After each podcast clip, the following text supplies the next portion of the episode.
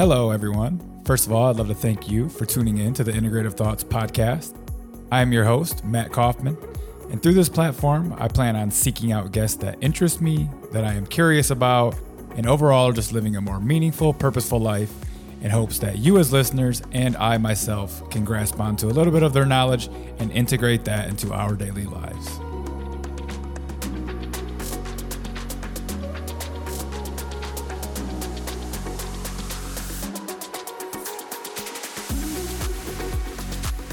Are you having trouble losing weight? Do you get extreme food cravings, especially at night? What about the inability to lose weight even when you cut calories and do a lot of exercise? I know I fell into this category for pretty much most of my life. It's actually probably not even your fault. You most likely have what's called leptin resistance. Leptin is actually a hormone made by the fat cells that regulates food intake and energy expenditure by communicating with the brain. The more fat you have, the more negative leptin messages are actually being sent to your brain. This creates what's called leptin resistance and is going to sabotage all dieting efforts and causes food cravings even when you have enough fat stored.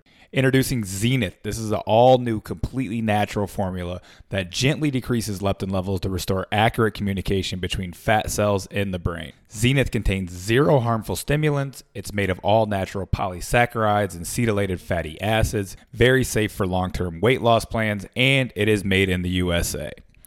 In an eight week university conducted double blind placebo controlled study, participants lost 21.3 pounds of fat, lost almost four inches off their waistline, and reduced serum leptin levels by 43%. So, if you or someone you know, someone you really love, is struggling with weight loss, head down to the show notes. I'll have a link there and a few videos where you can learn more information about Zenith. So, listen, I've been experimenting with different types of minerals, especially magnesium, for the past five to six years. But I could never really find a product that I could feel the benefits that magnesium claimed to give. Magnesium is one of the most important minerals for all of human health. It participates in over 600 different biochemical reactions in the body, yet over 80% of the population is deficient.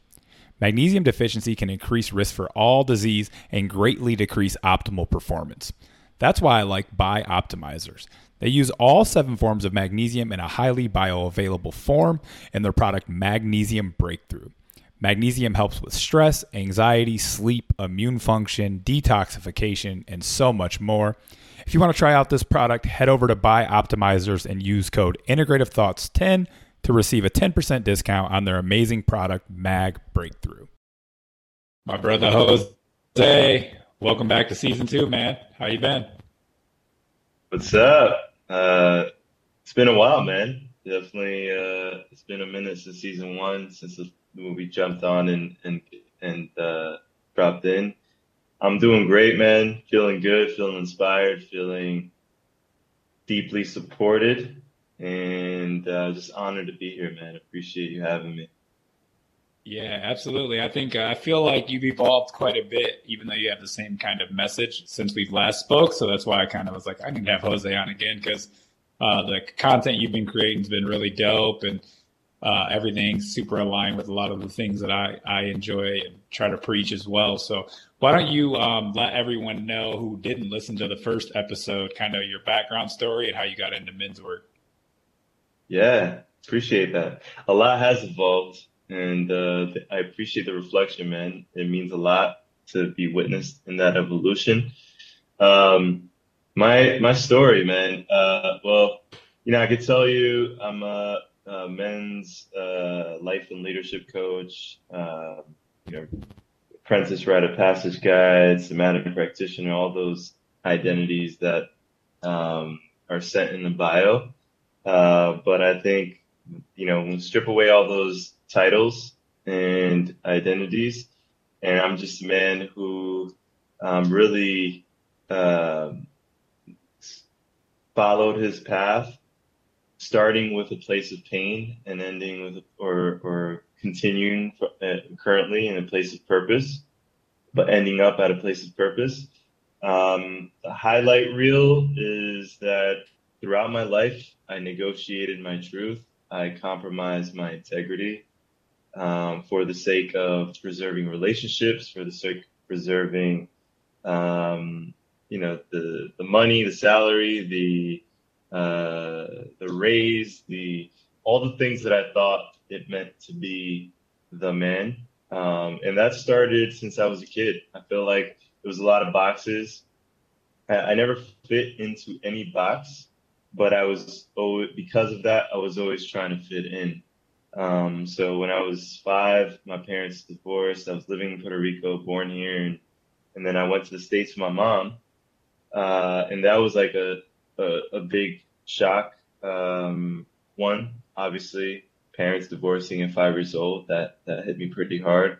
And two, having my parents, you know, US and Puerto Rico, there was a big split there. And then three, you know, already starting to make friends here on the island as a little boy and uh, going to the States and feeling like I was just in this, you know, different world. Um, same thing I experienced when I was in high school.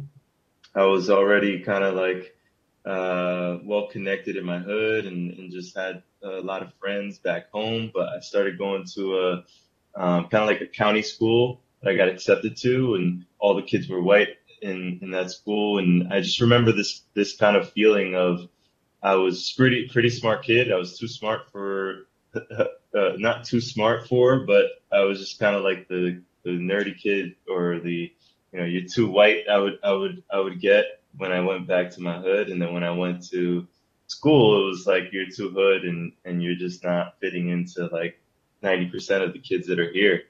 And uh, to all that ping ponging, just back and forth from different like into different in different communities and and um, the feeling of not fitting in just uh, I felt like you know in order for me to um, feel seen, in order for me to be respected, in order for me to be liked, I had to kind of figure out a way to blend them all together, right? Um, along that journey, my parents got back together, and um, I don't think for the best and they know that now. Uh, but everything happened for a reason. So throughout that journey, my father was very uh, uh, stoic and would always, you know, hold in, suppress his emotions. And my mom was pretty anxious and kind of, um, you know, easily triggered during that time because it was a very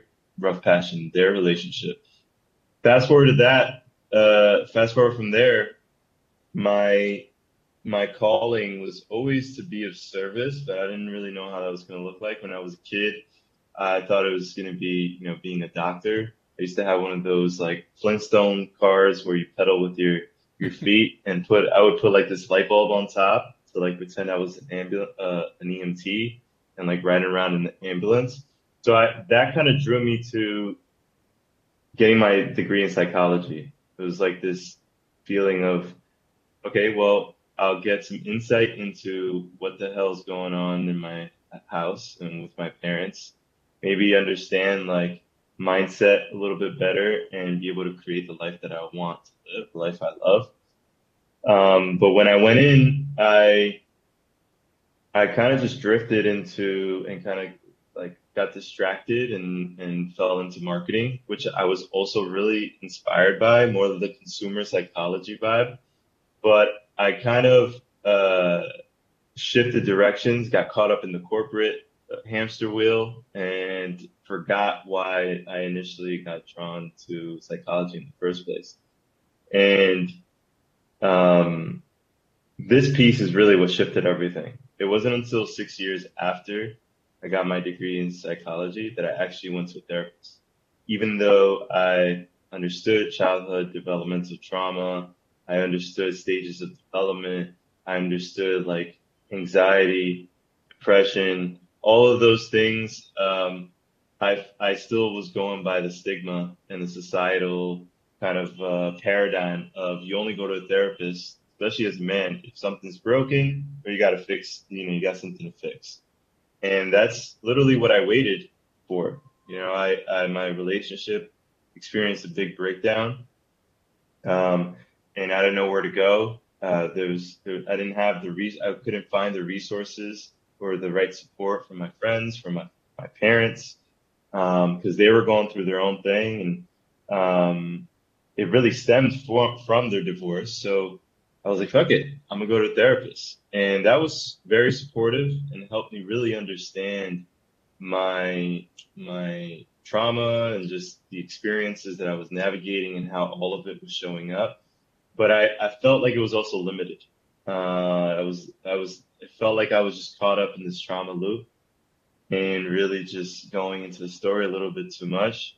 And what broke me out of it was experiencing a men's a men's group and I stepped into a men's group and I remember just listening to a man share his story and then another man share his story and another man share his story and all these guys either were going through stories that I felt like wow if they're going through that then you know I'll get through this or wow he's going through the thing or has gone through the thing that I went through and he's badass like he he's he came out of it he's good like, I'm good too so it was and it it was it was almost this like resonance and this breath of fresh air. And then along that, along with that came some powerful questions that guys were asking me. Um, they weren't afraid to like ask the wrong question. Uh, they weren't um, asking a question based off of, you know, uh, you know, any any selfish desires. It was really this kind of like, hey, you're in the space. I, I don't want anything from you, but you say this is the man that you want to be, or you're tired of being this man. So here's some questions, to just mirror back to you what's going on, what we see in your life. That really just shifted things for me um, and led me to doing that work on a more somatic level, um, really experiencing uh, uh, a lot of cathartic releases and connecting to the feelings and the emotions that were suppressed and kind of stagnant energy in my body. And that led me into just the whole somatic world and embodiment uh, training world and all of that, breath work, etc. Um, and it all came together in such a beautiful way. I mean, the last the last piece that really I think is going to be the what, what ties it all together, and most of this conversation is going to be about is um, you know, that inspired modern Renaissance. Because what I realized when I was going to these spaces is that a lot of men like myself were waiting for a breakdown in their lives in order to access these spaces. But we don't break. Most of us are already used to going to the gym before there's a breakdown. We go to the gym to increase our performance. We go to the gym to, um, you know, level up uh, our body and also our mindset. We kind of have that understanding. So I felt like there was a gap uh, in in emotional intelligence and just like loving leveling up as men and continuing to bridge that gap between who we are, who we're becoming, not just when we're falling short, but already while we're on our well on our way. Um, so to make it sexy and give it a vibe and create a culture uh, of of community and men that enjoy working on themselves um, and enjoy, uh, you know, leveling up at all stages of the journey. Boy, which you know you, you mentioned before this, the we hit record. Boy and I kind of similar uh, uh, journey, and we met at my men's circle. He was one of the guys that came through almost every single week, and we both had this thought like, why don't we create a lifestyle brand that's also a community and an organization for men to incorporate all of these tools that we've gained along the way. Uh, the same way they, you know, go shopping, the same way they go to the gym, the same way they get a haircut, you know, every week, every two weeks. Um, and that's, that's what's led me here. So, you know, I do rites of passage. I lead rites of passages. I lead breathwork experiences that get really cathartic and, and, uh, help men fully express the, the, the full gamut of their emotions I am a leadership coach, a life coach that dives into the trauma, but at the core, like I'm just all I'm the what led me to this point was community, just the craving for community. So that's that's a little bit about my, my background and how it all converged. I know it was a lot, but everything now makes sense. In those moments, they were like separate and didn't make too much sense, but now um, it all came together and allows me to, you know, bring something hopefully unique and different to the space. Yeah, that's amazing. So before we dive into the men's work, I kind of want to circle back and touch on something that it's going to seem different, but I definitely relate to. Is kind of like that um, the, with the moving and uh, how, like you know being you know all the white kids, but back home you're with that. It's interesting being a white person, but I was born in Flint, Michigan, so my whole neighborhood, like I only had black friends when I went right. to elementary school. I was probably one of three, four white kids in there. The rest were either like Spanish or black, everything. Like my literal nickname in elementary was Milky. I swear to God, that's what they all called me. like, no, like no joke. But then fast forward, um, I was probably like nine or 10 years old.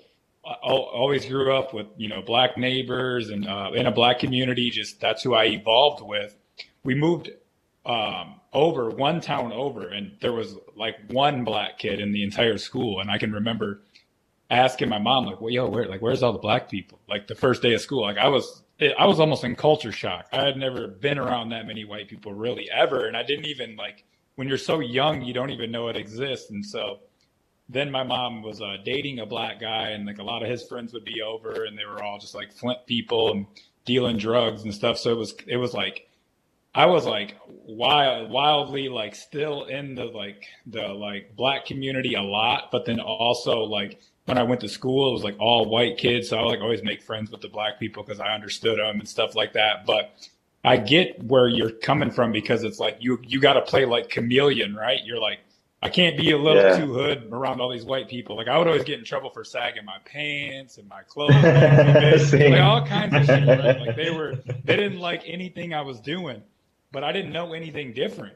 You know, it's just what I this is what I knew. You're 10 years old. You like you don't you're not even trying at that point. You're just literally right. doing the shit that you've always been doing.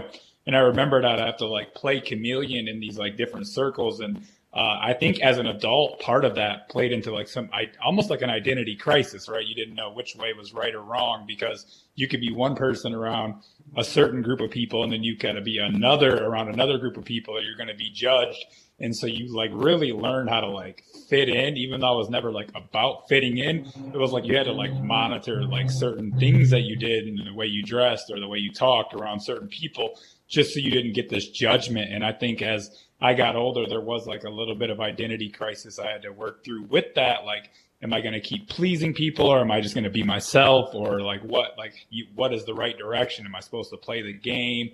And like be who they want me to be or am i just going to be literally who i want to be? And ultimately i ended up just being who i wanted to be because i felt like that was that that was my truth and that was just who i authentically was. I wasn't trying to be anyone else. They didn't like mm-hmm. people at, at the all white school didn't understand where i come from or what i was still seeing at home. It wasn't like i had just left that culture forever. My mom was still dating this guy who was definitely super hood, like dealing drugs, guns. Like I was like seeing this shit every day at home, but then at school, like they had never been around any of that, and so um, I kind of want to like circle back and like I understand how you like it's not as dramatic as moving from Puerto Rico to to America. That's probably a whole whole another thing, but these were two separate worlds, even though they were 20 minutes apart or whatever. And I had right. to kind of pl- play that role as well. And then as I get older, realize whether I was going to keep playing that game or just be me. And ultimately, I just decided to be me. Yeah. And, and I love, I, thank you for sharing that, man. And uh, I love that you, you ended like cherry on top. Ultimately, I was just going to be me. What it made me think of is like, I was, I was a blend of all of those things, right? Because um, I had to I had to strip them all away and kind of like take a good look at okay, how many of these things are things that I'm just doing because maybe they were relevant when I was 15, but are no longer relevant, or maybe I just did in order to be that chameleon and blend in and feel like I, I, I was welcomed.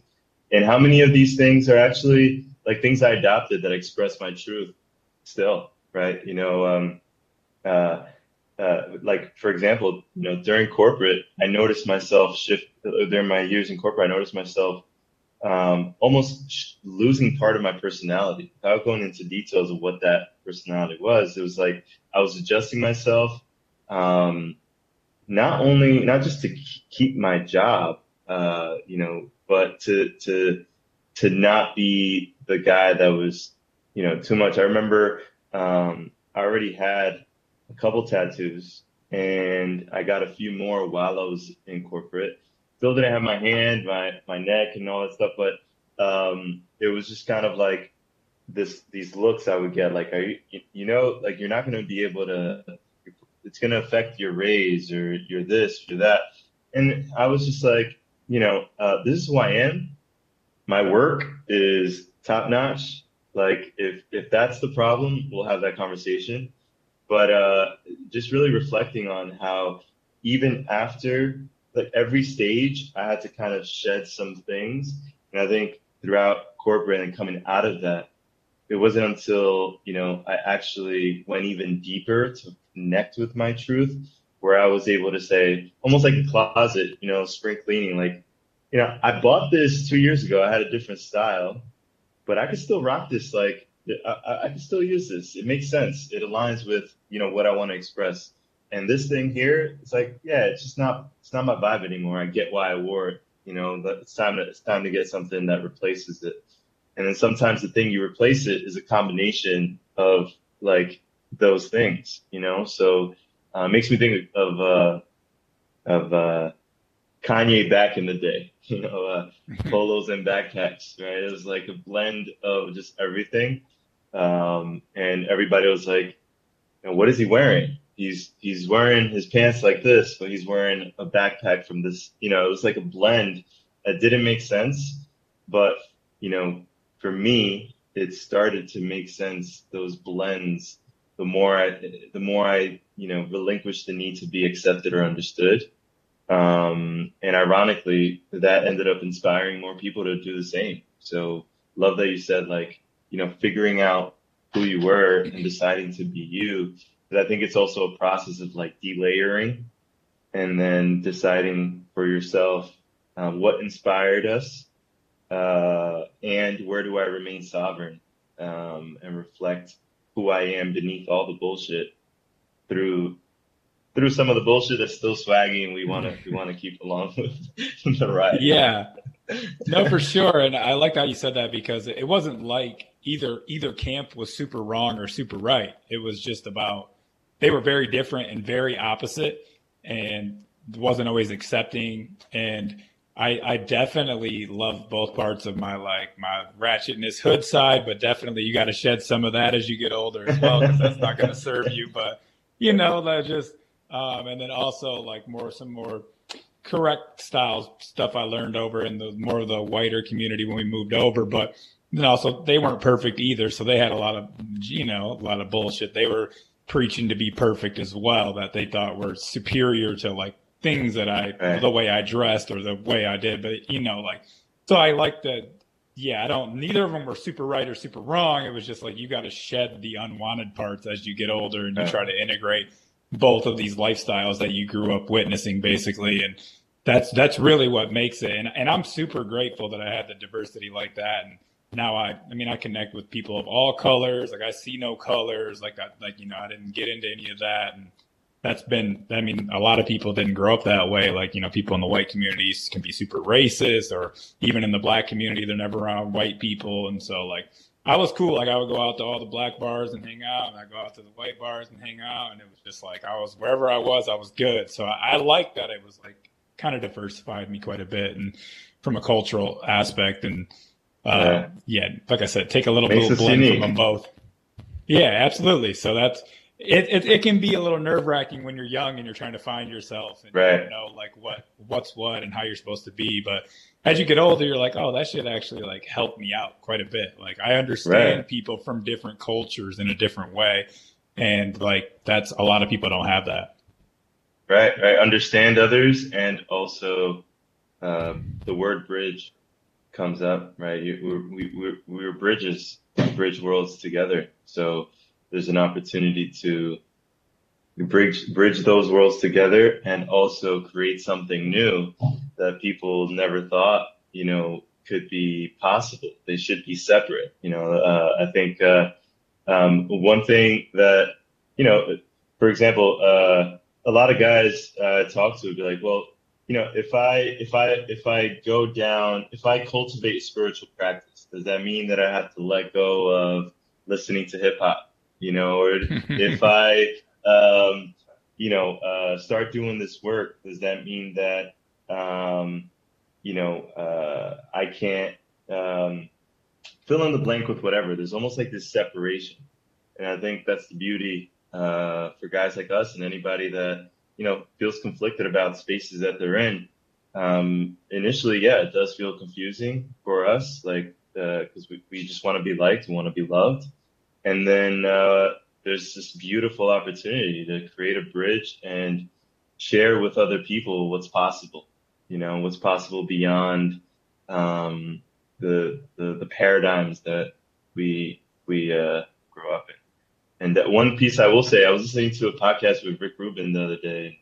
If you don't know who Rick Rubin is, uh, he's like one of the top like non-conventional uh, producers. Uh, most of the songs that like shifted uh, just what music is today.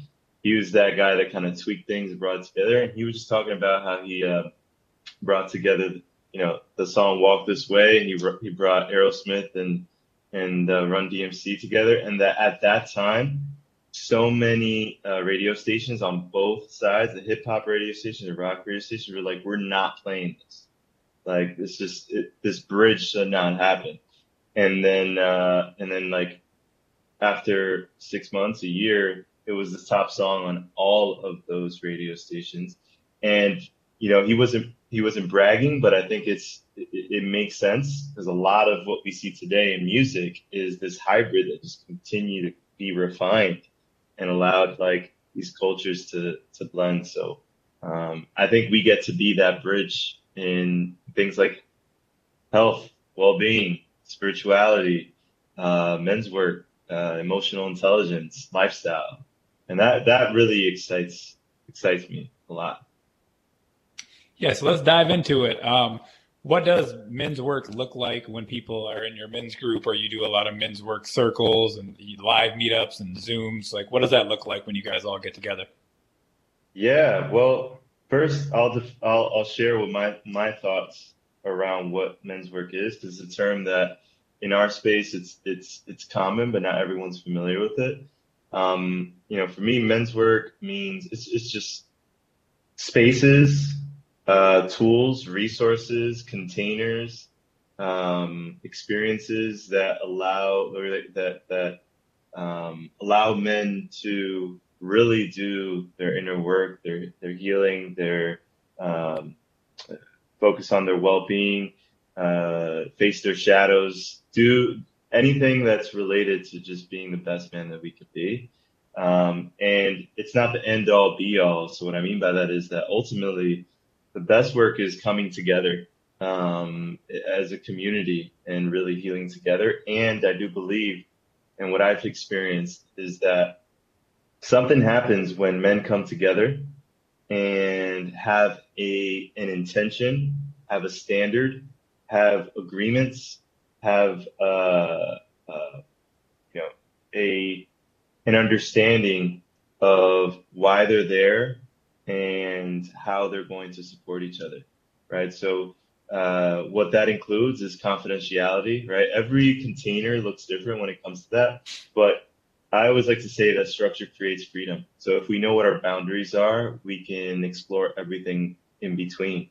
And confidentiality is one of those where, you know, when I first experienced uh, other men sharing things that I I thought I would never, uh, you know, I, I, I never knew that men were experiencing these things. Um, I knew I thought I knew I was experiencing them, and there were things that went beyond my experience. That when I heard, there was just this standard and this respect for the standard of confidentiality. Like I can hold this man's uh, story and be with that. Let it let it change who I am. Allow allow it to be part of how I lead and show up in my relationship and other areas of my life without having to share that story. Right? There was like an element there of just honoring that non-judgment. Right? So there's uh, accountability and non-judgment are some other standards in there of like I think the biggest piece that we're we're missing uh, is right now in just society is a higher level of accountability. You know, that doesn't mean cancel. That means counsel. It means like walking into a space and saying, "This is the kind of man I want to be," uh, or "Hey, I don't know what kind of man I'm, I want to be, but this is what my life looks like right now," and having others hold us accountable to that standard. Know, we we can stand in front of a mirror and see our reflection, but we can only see get a 360 view if we have mirrors all around us. So all of us have blind spots, regardless of where we're at in our journey. And unless we have others around us who will tell us not what we want to hear, but tell us what we need to hear, just a reflection of what is there, um, without advice, but just like honesty and without judgment. Uh, if we don't have that, then we can't be the best men that we want to be, right? Uh, so that's that's that's a big piece to what big element and component to and philosophy that we bring into our spaces. Like I said, we've had we have a free chat where there's 360 men and all of them are checking in and sharing how their day's going. The standards is not that high, right? And the reason for that is because we want to give men the opportunity to go step by step. You know, maybe it's the first time they've shared something in a group of men right? A lot of us are uncomfortable about even sharing, hey, today I'm feeling sad, I'm feeling overwhelmed, and I'm feeling um, tired, right? Even sharing three words. And most of us say, hey, bro, how you doing? Yeah, I'm good. How you doing? I'm good, right? We don't even actually answer that question. So the standard there is really just open space. Guys come in, and as long as we keep it clean, we we don't uh, bully you know, uh, those standards that kind of allow for community.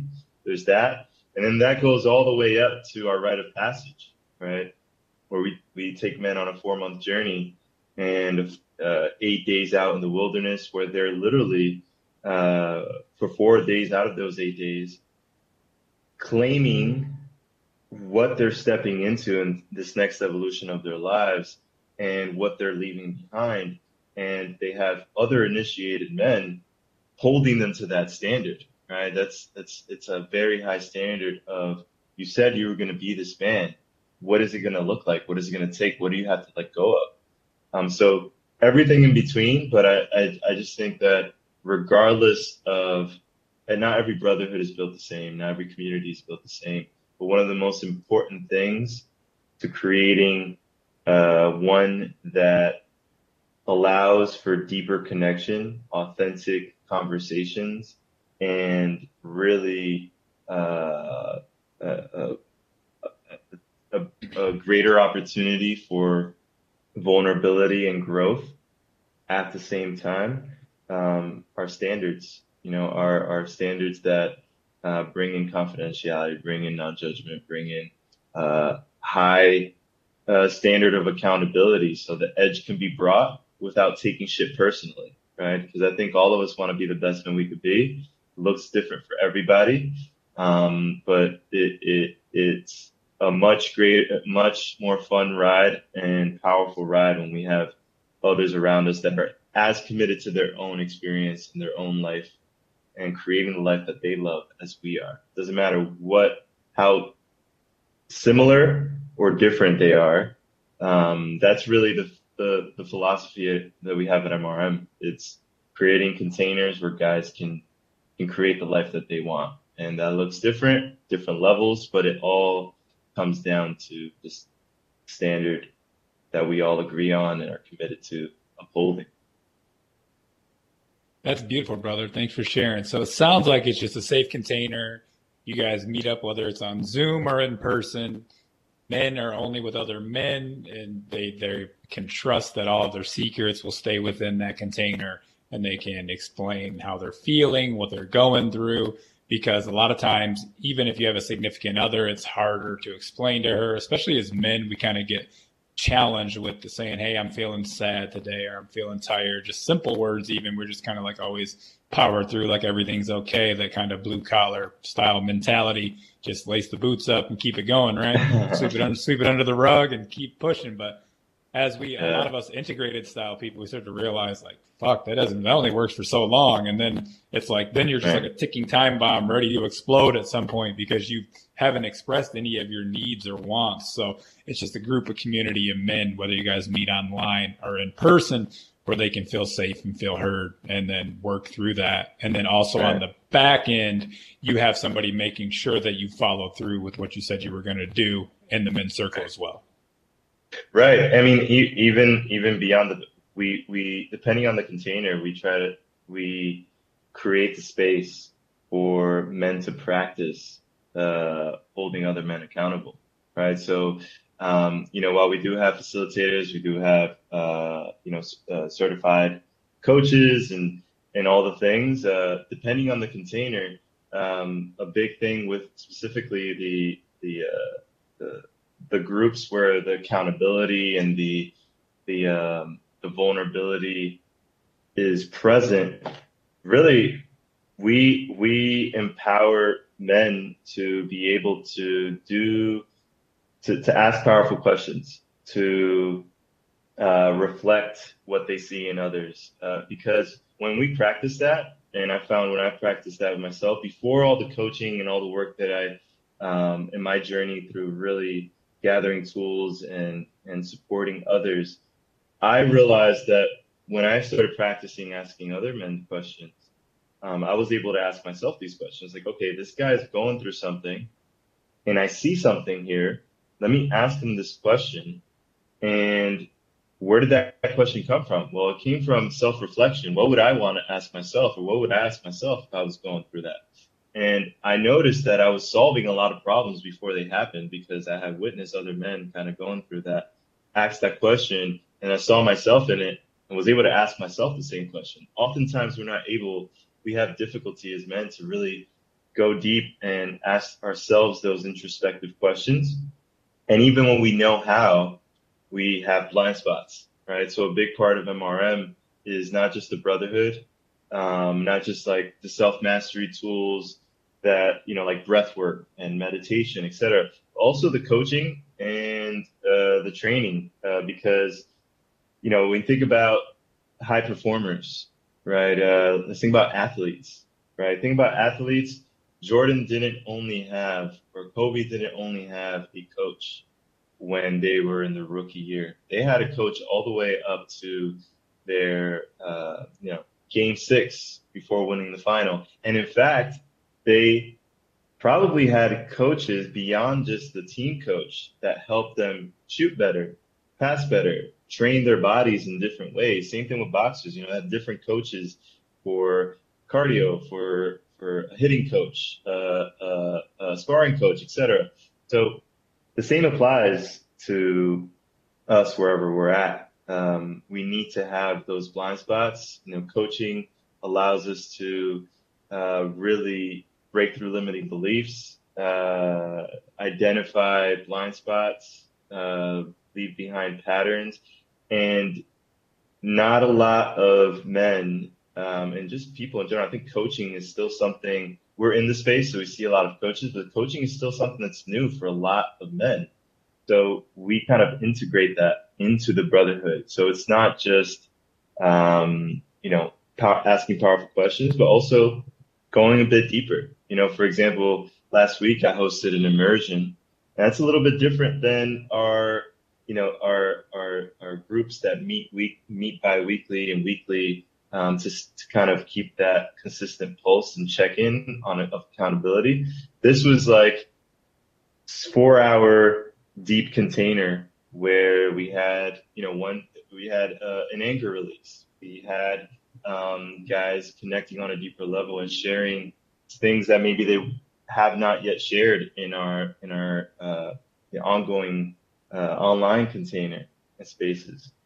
I was able to really ask powerful questions that um, maybe you know we don't have the, it, it, wouldn't be appropriate to do so on the telegram, right? Uh, so it's it all it all looks different, but I think you said it beautifully. Uh, at the core, it's it's really uh, just men seeing each other and uh, letting each other know what they see, because it, it it's it goes a long way to to find out what those blind spots are and have someone kind of remind us of who we are. I think we all need that reminder from time to time. Yeah, that's amazing. So, with all the men you work with and everything that you see, why do you think uh, society recently has this kind of virtue signaling, kind of cancel culture? Um, masculinity is toxic. What do you, what do you think that comes from? Yeah, um, great question. So, first, I want to say that um, I want to say and I want to honor um, anyone and everyone who has uh, an experience with or an understanding of or context around masculinity based on something that's happened to them or has impacted them in some way.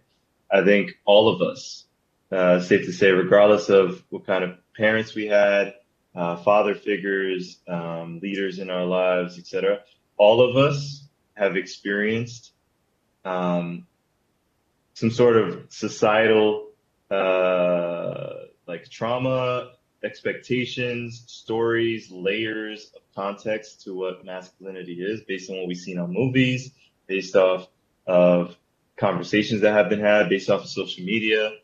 It can be really confusing. And uh, I felt confused. You know, like what what does a man, what does being a man actually mean?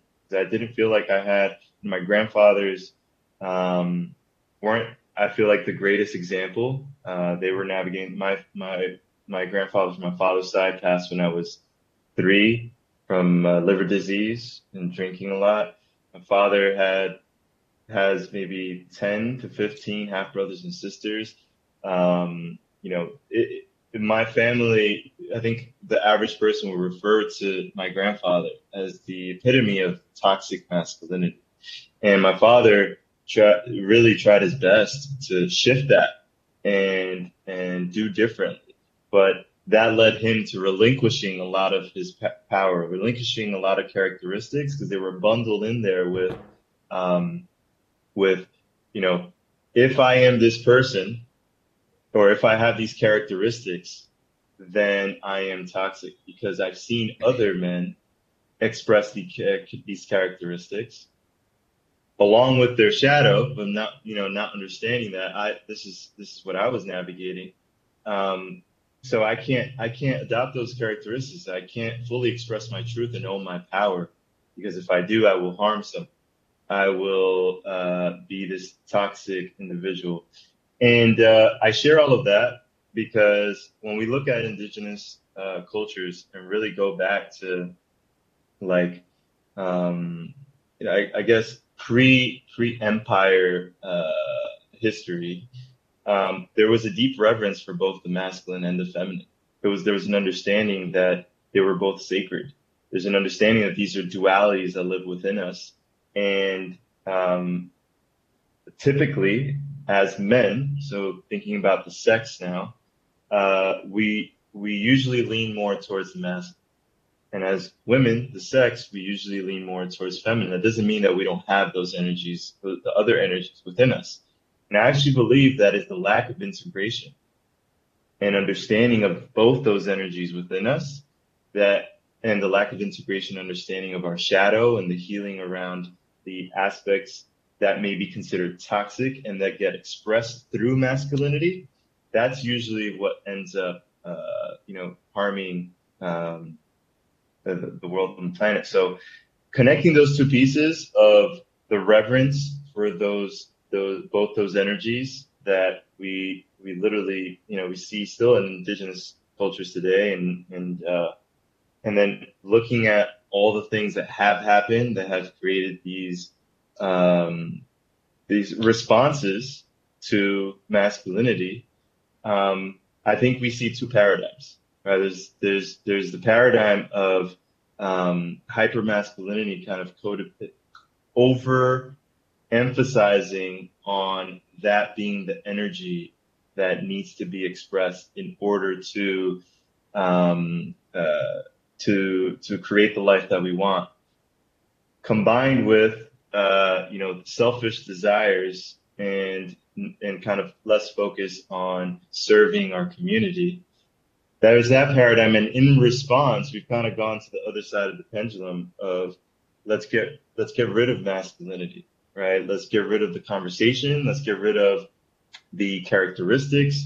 But if you think about if you think about masculine masculinity as traits, as characteristics, um, and we think of direction, we think of strength, we think of uh, clarity, we think of stillness, groundedness. Those are characteristics that we appreciate in everyone. I think all of us usually appreciate those characteristics in both men and women. We actually need those in society. So the other, the what that has led us to, however, is when we relinquish that, we've got like the nice guy syndrome, right? With Robert Robert Glo- which Robert Glover talks about beautifully, where men have this fear around um, setting boundaries, have this fear around communicating their their truth, expressing expressing their truth, owning their power. There's like this relinquishing of that because we've confused toxic behavior and unintegrated masculinity and un, uh, and uh, lack of embodiment of of that with to- with toxic behavior, right? Uh, so I think the new paradigm gets to be created, which honestly is not that new. I think it's the way that nature tries to balance itself is understanding that uh, we can hold strong boundaries and also empathize with others. We can be powerful men and also from a place of service rather than selfish desires. Uh, we can uh, have, you know, honor our mission and make it first and a priority. And also know that it's for the sake of our families and those we love. Right. So I think that's where we get to kind of understand that sometimes as a society and as a culture, we have trauma responses and they are understandable and justified because of all of the pain that has happened and has been inflicted and perpetrated by, you know, uh, uh, a lot of things, a lot of toxic behavior. And then we get to move through that and decide, well, how can we create interdependence within ourselves, honor the masculine and feminine within ourselves and as a society. And uh, I think I also think that's why rite of passage is so important. We'll dive into that in a bit, but yeah. I think that's why rite of passages are really important for the sake of this new paradigm of masculinity. Yeah, I, I wanted to ask you that question because this is kind of like a two-part uh, series on masculinity and uh, health, and I did my buddy Tony earlier, and he's kind of this black belt in Brazilian Jiu-Jitsu, kind of looks real macho online and everything, but you know he has this thought process around um, like we just have these primal violent urges and we don't um, have any outlets for them because we can just sit right. at our computer all day and since we never wring out that towel and release that urge in a healthy way. We kind of just like explode. Around a bunch of stimulants. We have no energy and that masculine energy just kind of comes out as like a brute force whether it's a man beating a woman or greed, corporate greed, whatever it looks like that people kind of call this toxic masculinity. And I feel like that is true. And then also, I knew that you would come with more of like a uh, emotional style, like integration. Yeah. Like we don't talk about our emotions enough. We don't have outlets uh, emotionally, basically. And I think it's to me probably a blend of both. Right? We do need healthy movement. We got to move some of the stagnant energy around because we did used to rape, kill, pillage, steal. Like that's that's where we come from, you know. You got a girl, I want her, I'm coming to get her, or you got gold, you got food, I have none, I'm coming to get it. So there's part of that evolution in us and we got to learn how to integrate that and i think movement is good for those kind of primal things. But then there's also this deep deep layer of trauma and childhood trauma and things that people haven't worked through. So it's probably a mixture of both. They have deep rooted trauma. They're not moving their body they're not meditating. They're not getting into breath work, these different uh, avenues and outlets to release emotionally and physically.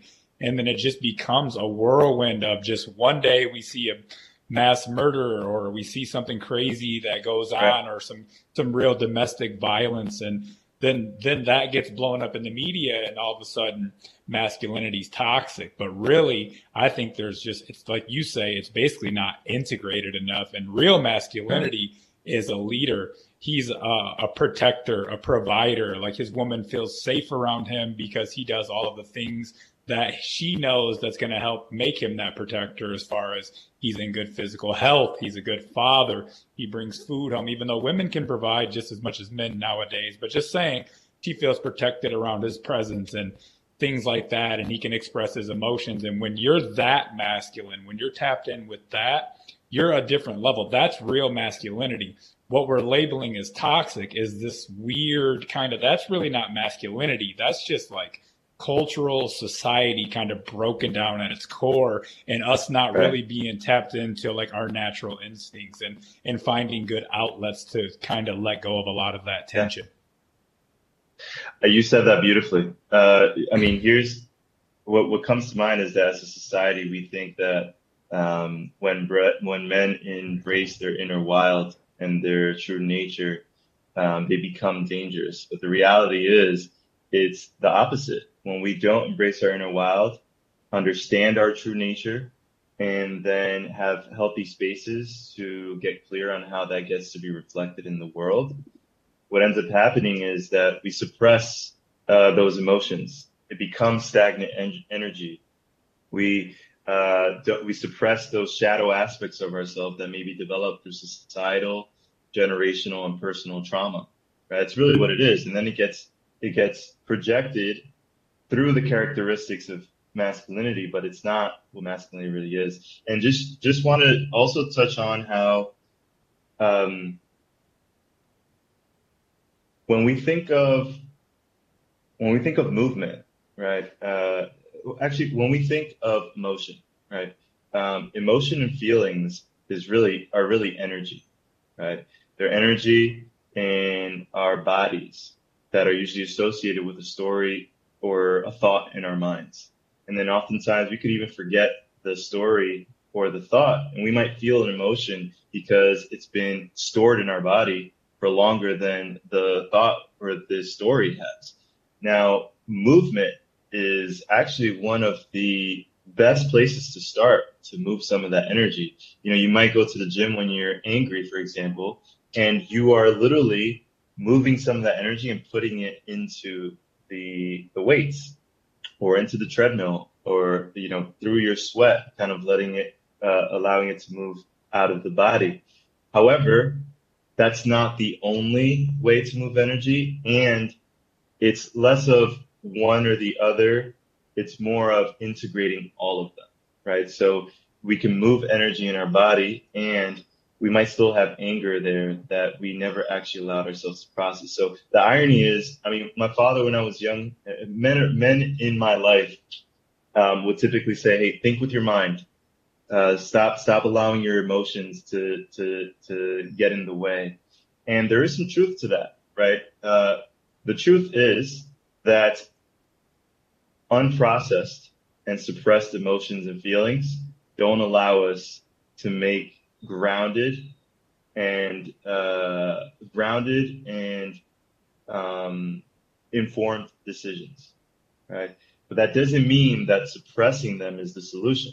Reality is that the more we suppress our emotions and our feelings, like you said, the more it bottles up our threshold for handling conflict, for making decisions, uh, for for clarity, gets diminished because all of that energy is in our body and it's distracting us from actually being able to make those grounded decisions from a place of truth.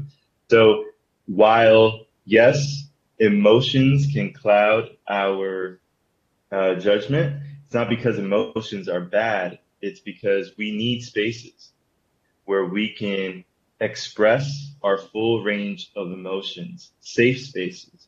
Because I see this in myself throughout my journey, and I also see this in the, the men that I work with.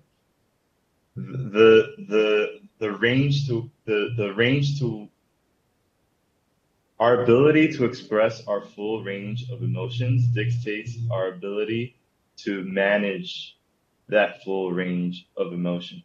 So whenever a man uh, uh, has a safe space to express anger or express sadness or express energy that he feels flowing through him without labeling it as a certain emotion and sees that energy, is with that energy, he then knows what he's capable of and then knows how to regulate that as well with practice, right? So um, uh, it's important for us to have those safe spaces to express that emotion, express that energy, that feeling, those feelings um, without judgment, so that we can then integrate them into our leadership. Because the truth is that the most effective leaders, and just bringing practicality and stats into it, because I know this helps me and it's helped a lot of men to hear numbers. It is proven that high performers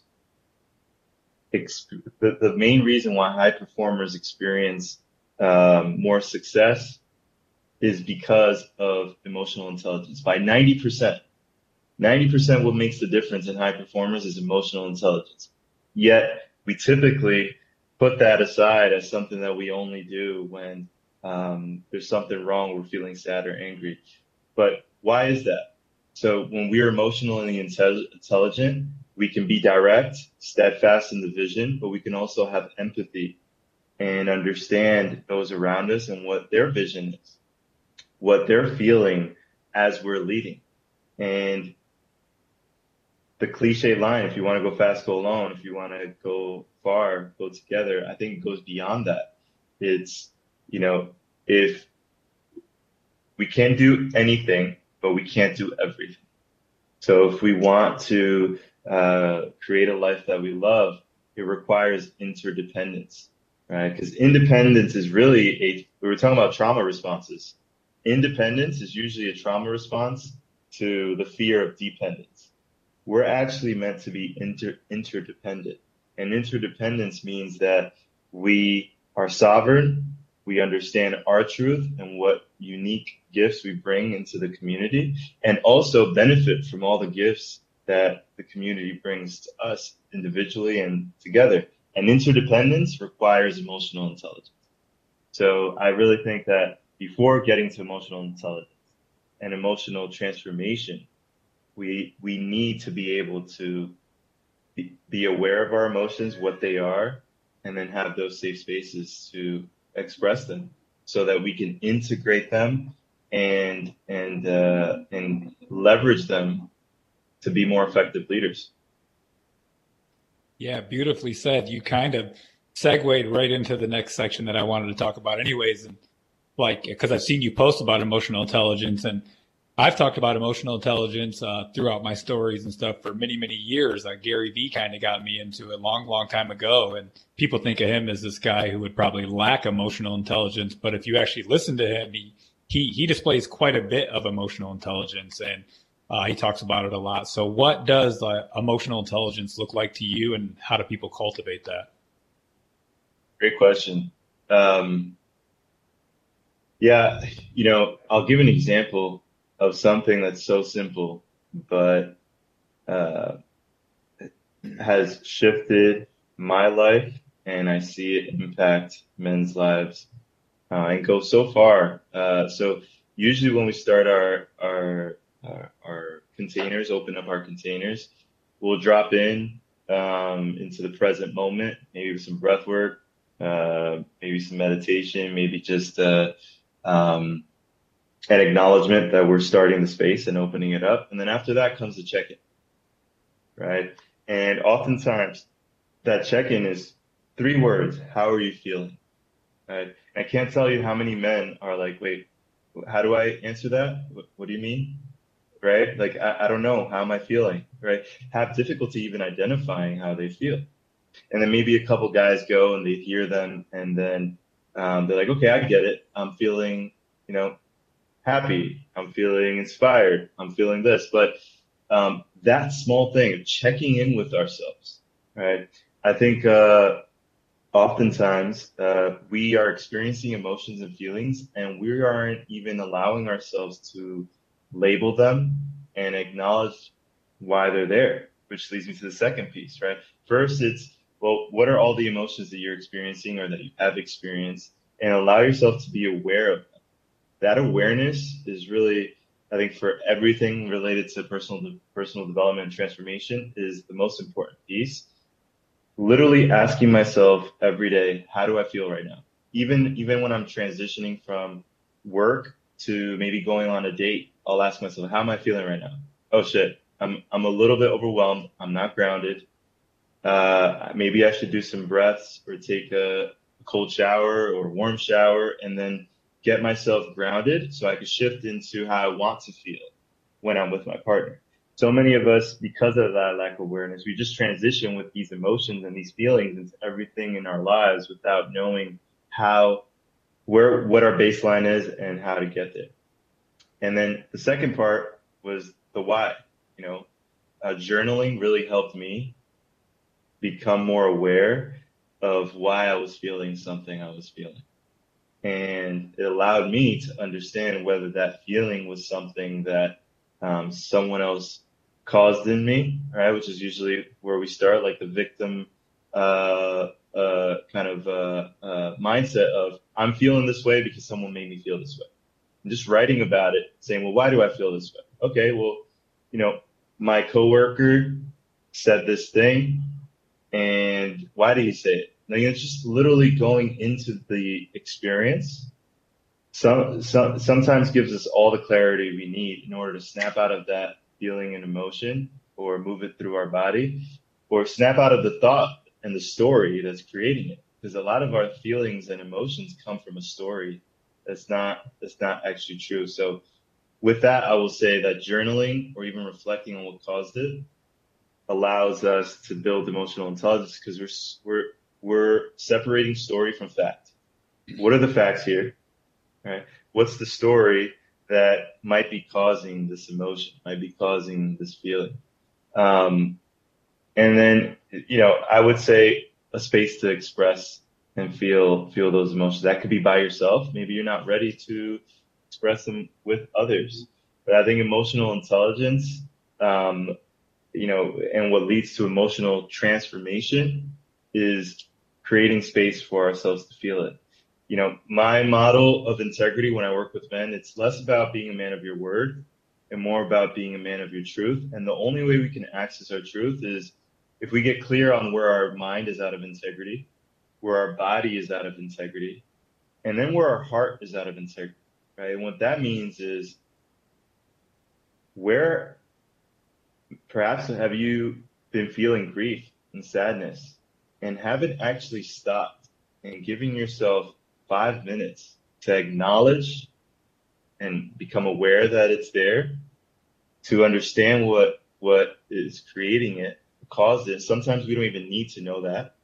And then third, to allow yourself to cry, to allow yourself to feel that and uh, which leads me to also expressing and feeling the the emotions like joy and happiness.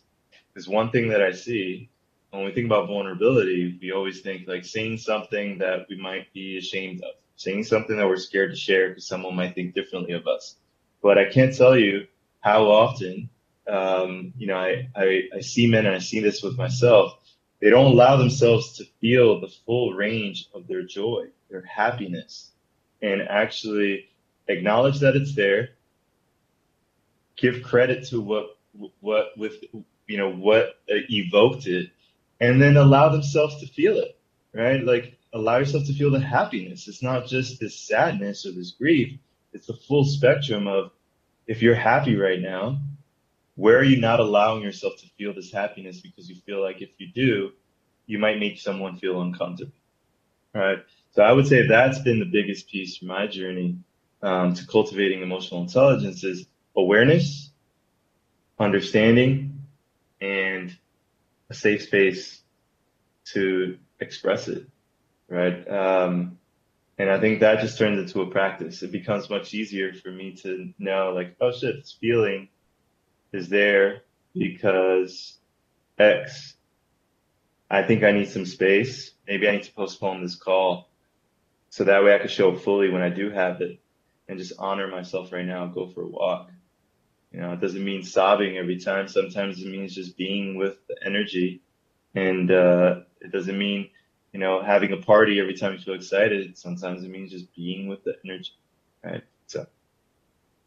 Yeah, that was that was great because I think it's just the awareness for sure. And then also probably many men can be aware, but they don't express it anywhere and they kind of still hold it in. So there's no way to really cultivate it. Um, and also, I I've learned a lot of it through different podcasts that I listen to and stuff too about men sharing about their emotions and how they feel and how they fucked up relationships and how they've learned from it. And that gives me a little bit more of awareness, like, oh, I'm kind of doing what he's talking about right now. Like, so yeah. it's, it's really like when you when you're in the learning space sometimes you just think you're listening to a podcast and you get kind of blindsided with some truth that you're like, I'm literally doing that right now.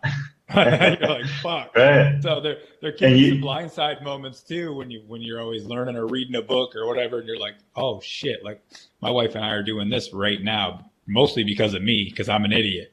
So right. and so or, or things that I'm just you know, there's so many little blind spots in our daily nuances and things that we do that could be better. And and the, the, awareness is key and the journaling really helps for sure but i can imagine the the men's group really takes it to another level for sure. Right. I love that you brought that up. That's the fourth piece for me you know creating a safe space can be on your own. Um, and those are all different levels you know maybe awareness is, is a place where you want to be at for for a good amount of time and that's where you feel comfortable. And then maybe you know uh, kind of uh, journaling or understanding it and getting clear and asking yourself questions. That takes you to another level of like, okay, what caused this? What created this? Then there's the safe space. Okay, I'm gonna allow myself to feel it. Taking it to another level, to your point, is uh, there's emotions, feelings, thoughts, stories, beliefs, paradigms. There's so many things that I have been in, stuck in, that I wasn't aware I was in because they were just normalized and and it was just the way I thought it was. Like I didn't even see things that way. So we always like to say mirrors and windows, right? Mirrors are uh, uh, the, the, the, the, the, the things, the, the men or just the moments where you're reflected back, you know, who you are is reflected back to you. Like, hey, I see this in what you're saying. I see this in what you're doing.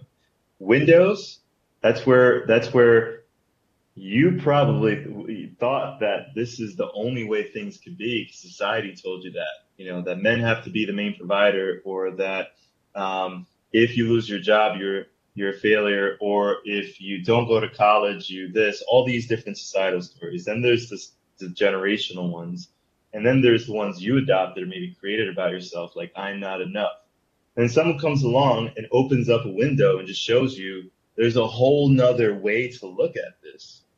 That takes emotional intelligence to another level because something is revealed and maybe another man saw or is experiencing in his life. And you're just awakened to it. And that is one of the easiest ways to dismantle those paradigms, those thoughts, those beliefs, those uh, triggers, right? There's probably something, I mean, there's relationships are the most beautiful place to learn about ourselves and our triggers.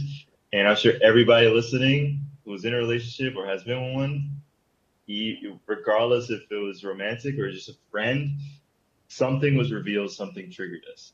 And having that window be open, like, have you ever thought that maybe, you know, your friend doesn't owe you anything and actually you know, just hearing that, it's like, fuck, well, yeah, I mean, my, you know, and then you're kind of stuck and it creates this cognitive dissonance. And then someone says, well, who, who'd you learn that from?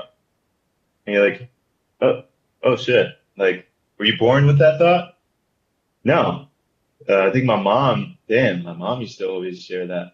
And you go deeper into what's causing that trigger, which is causing that what's causing that story, which is causing that trigger, which is causing that emotion, which is causing that feeling, and it kind of just dismantles all of it, right? Because we can be in the we can be in a loop, we can be in a trauma loop, we can be in in in, in a thought loop. So even if we are aware of the emotion, understand where it's coming from, and create space to express it, I mean, it doesn't mean that we want to continue to be in that loop and do that every day. We could experience the same trigger every day and give ourselves those three things. But unless we create a shift in the paradigm and kind of release the stories tied to that feeling or that emotion or a deeper understanding of how the we are not the emotion is really what I'm getting at. We are not the feeling. I think that's the next level that we can come to on our own, but with brother with with other people around us, mirrors, whether it be your coach, community, mentors, or brotherhood, it's kind of revealed like I'm not the emotion. I'm not the feeling. These things are created or, or coming to the surface because a part of me is responding to this external uh, stimuli, right? And that's that's been the biggest shift for me.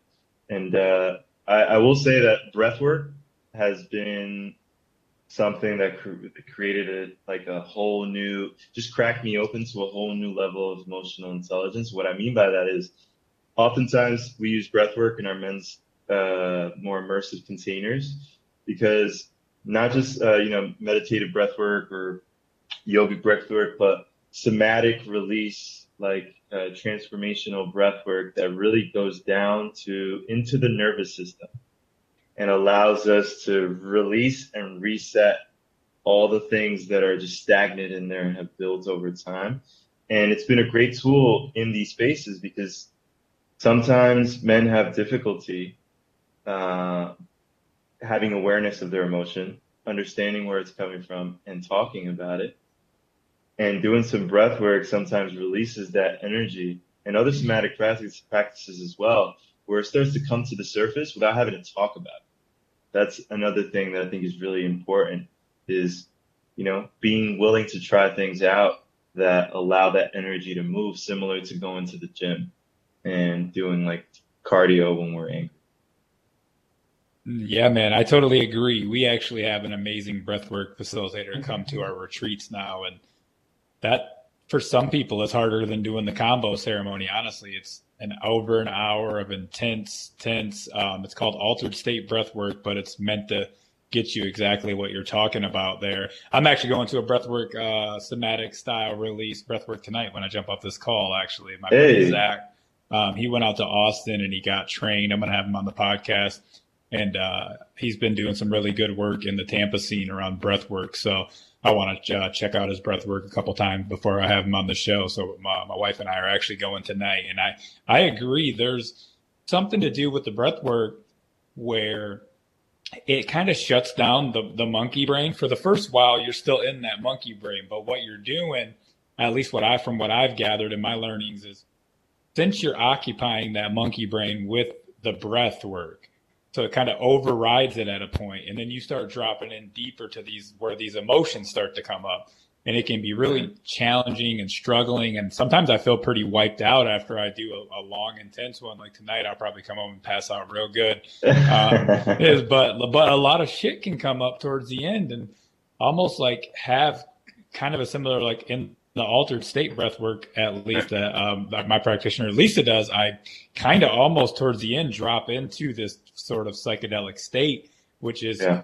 quite bizarre. And there's a lot of integration that happens in that lab. She does these deep, deep breath holds at the end where you like hold your breath as long as you can after you've been doing these crazy breathing yeah. practices for an hour and, or over an hour. And during the breath holds, I was like, I was like, I was yeah. out of my, body, out of my body, and like came came back and was like integrating all this shit. I was like, wow, this is it's powerful. So that's why we started bringing her to the retreats because uh, it's it's really is about it helps with that, some of that emotional capacity for sure. And sometimes people don't want to talk about it, so you can just get them there by like, all right, just breathe, right. just follow the instructions of this instructor, and it's in whether you like it or not, it's most likely going to get you there.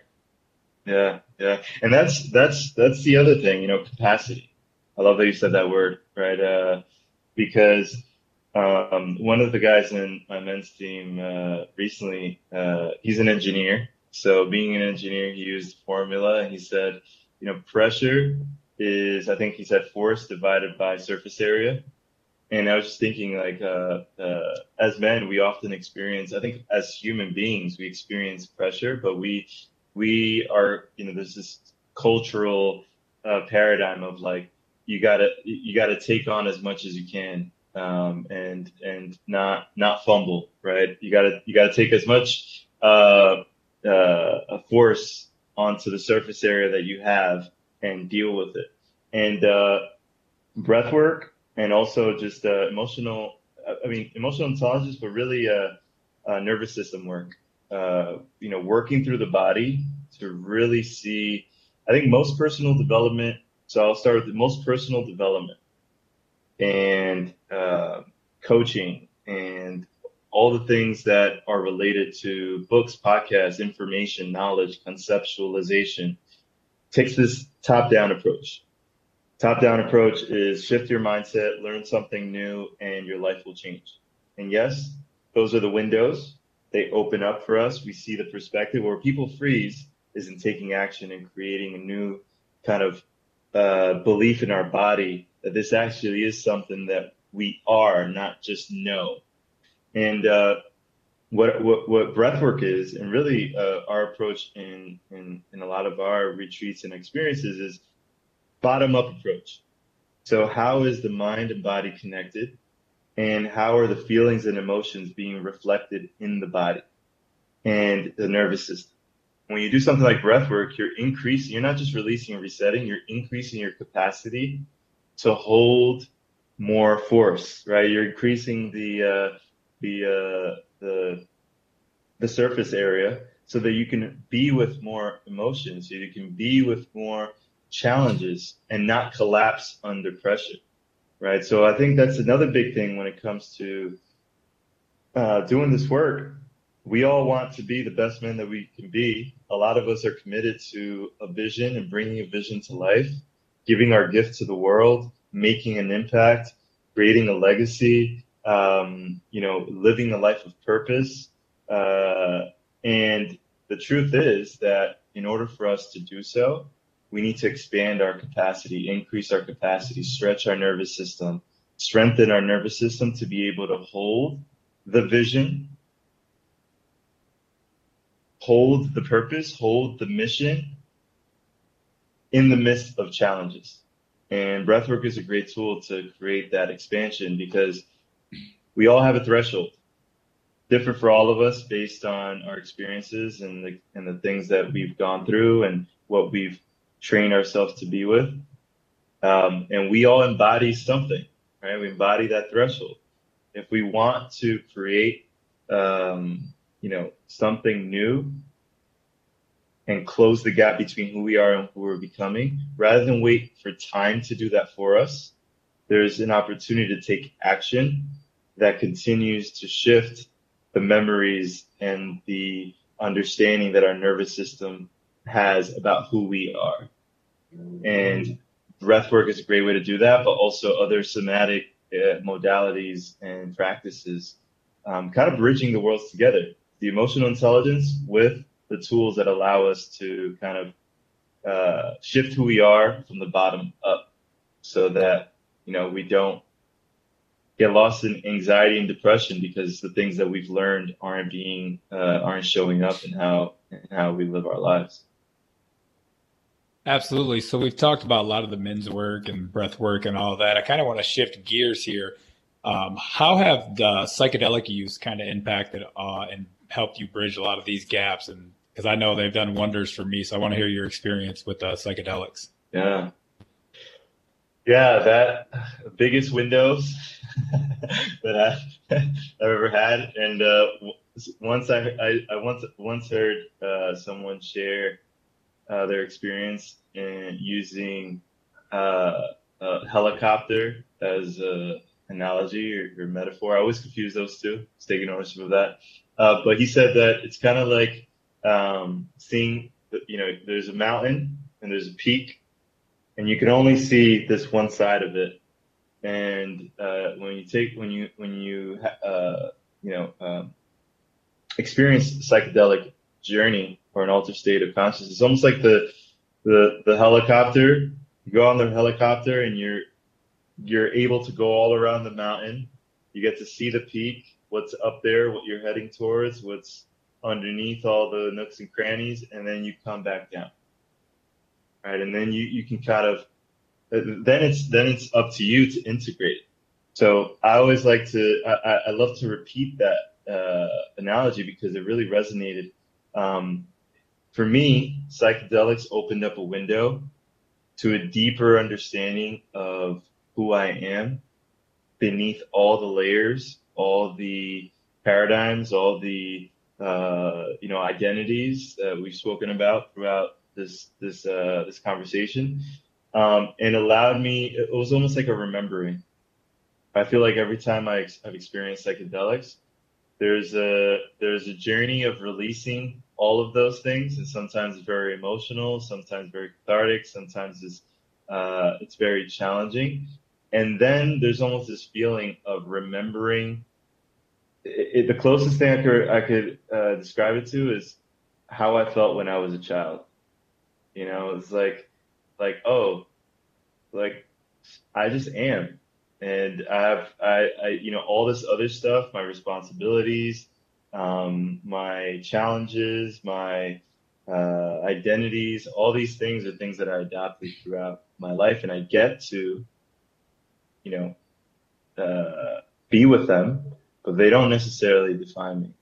And uh, I will also say, tying it back to men's work, last year I had a, I, I was able to sit in a uh, in ceremony with 40 men, uh, peyote, Native American peyote ceremony, and um, the prayer, the intention was about healing the masculine, and uh, I remember in that experience, I felt deeply connected with my late grandfather, and whether it was, you know, I I feel it and I know it was him, but for anyone else listening, regardless of how of what you believe, there was this experience that I had with my grandfather where he was healing through me.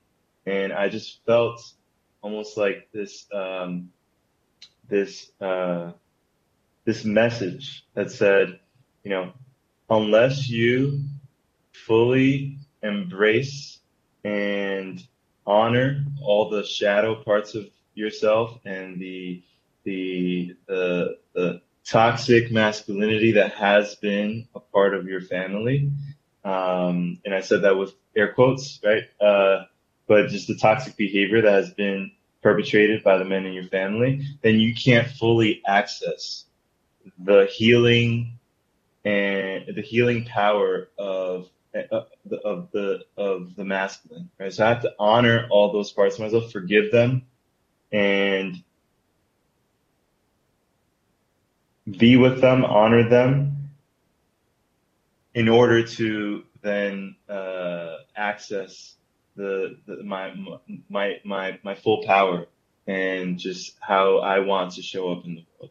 And that was really powerful. That's that's that's one of my most recent and powerful psychedelic journeys, and it had to do with healing the masculine. And through that, I was able to see how I still carry shame about my grandfather, still carry shame about um, some men in my life, still carry shame around the masculine within me.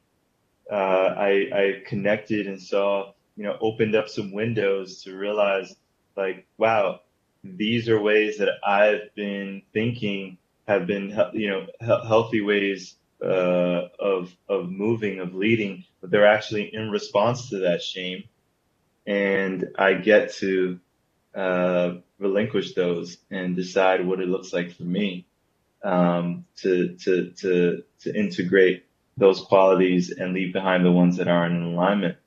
So it's been powerful, bro. Uh, and I'll close that part off by saying that it is just a helicopter as well. So in rites of passages, there's typically three stages. There's severance, threshold and incorporation. And incorporation is really integration. What that means is you're a caterpillar, you go into the cocoon, you go through the metamorphosis, which in many uh, in many ways is the psychedelic experience, and then you come out. Now you're a butterfly, right? All your habits, everything that you've done till this moment in your life, you know, part of you died, and a part of you was born um, are that of a caterpillar. You know, everybody knows you as a caterpillar. Now you got to come home and take action and establish this new reality, this new uh, uh, version of who you are in the world and in your relationships. I I think one thing that ends up happening a lot is that men and women, but I've seen this in a lot of men who step into our spaces, and I've seen glimpses of this within myself. Is there's this there's this addiction to taking the helicopter ride and seeing the opening up the windows and seeing what's possible and having the clarity and the the release, etc. Then this lack of integration and really embodiment of what we've learned throughout those journeys. So um, I'm I'm always uh, my philosophy for myself is um, you know psychedelic journeys are a really powerful way to create deep shifts in all of myself, my mind, my body, my heart, spirit, and really connect to the deepest truth of who I am. And integration is an embodiment, is a core piece to making all of those things count, all of those shifts count. Beautiful, man. Um, two things I want to touch on from that is one is I had a similar experience. Uh, my father wasn't around. He, my mom kicked him out when I was only like a couple months old. I think he I think he was smoking crack or something in the basement. It was the 80s. I think he was like already into partying, but then like it escalated to, at some extent. And so she kicked him out. And he was, I only seen him a couple times when I was younger. Basically, he would say he was going to come pick me up. And I think he picked me up like a few times, but not very much. And um, I found myself uh, towards the end of a really deep psilocybin experience, um, just like with like a vision of him and saying, I forgive you, I forgive you and he was still alive at the time. He passed away during COVID. I don't know much about it. My mom heard from an old friend through the neighborhood or whatever, but um, I hadn't talk, spoke to him in 20 years or whatever. And but it was just bizarre how healing that experience was, where I felt like I no longer had to carry that part of me of maybe I'm I'm trying to prove something with being trying to be an entrepreneur or trying this podcast or trying out different things. It was almost like a, a you know, an ego kind of complex that I was carrying around. Like, well, I'll show you since you weren't around, I'm going to be super successful or do this or do that. And now I, it's more just for me, right? Like I'm no longer holding on to that piece of me. I, I forgave him for that. There is nothing that can change it. There's no reason to hold on to it. It's just part of my story. It's not, it's not me. It's not my story. It's just part of it.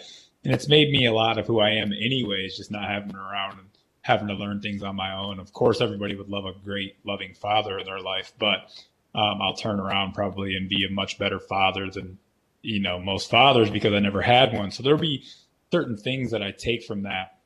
And then second on the integration approach, uh, do you know my uh, my uh, friends uh, Ta Cole? It's Todd Whitty and then uh, Cole yeah, yeah. Do you know? I don't? I don't know them personally, but I know of them. I follow them. I've seen their work. Oh, do you follow them? Okay, yeah, they have yeah. uh, they have a new kind of uh, psychedelic integration coaching program that they're uh, putting out. That they they've started putting out. So it's it's basically like a legal end of it. Like you can allow people to go do their own psychedelic uh, adventures, whether they go to the jungle or they go to some guy in L.A. or wherever they go. But then they are turning back into you after the experience to integrate. And it's called the Condor approach. They actually were just on uh, Luke Storey's podcast, his most recent podcast. They were just on that explaining the whole thing. So I haven't listened to that podcast yet. They've been on there before and I heard the first one, but that one literally just came out like a couple days ago.